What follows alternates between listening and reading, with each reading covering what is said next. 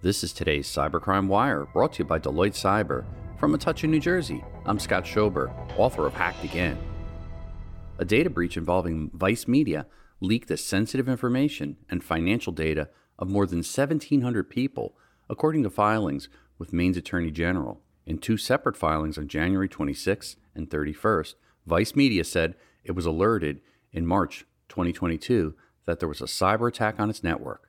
The media company hired a cybersecurity firm to investigate the incident and found that hackers managed to break into an internal Vice email account. The company said that the effort to figure out what personal information was involved and find up to date addresses for all victims lasted until January 25, 2023. The company did not respond to requests for comment about why it took nearly a year to complete this process, as reported by The Record. Vice Media said social security numbers were involved in the breach, which affected 1,724 people.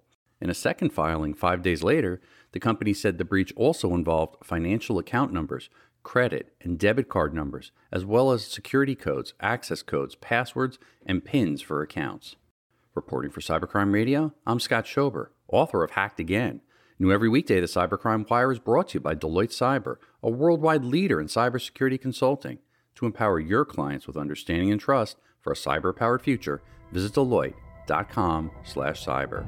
For more breaking news, visit cybercrimewire.com.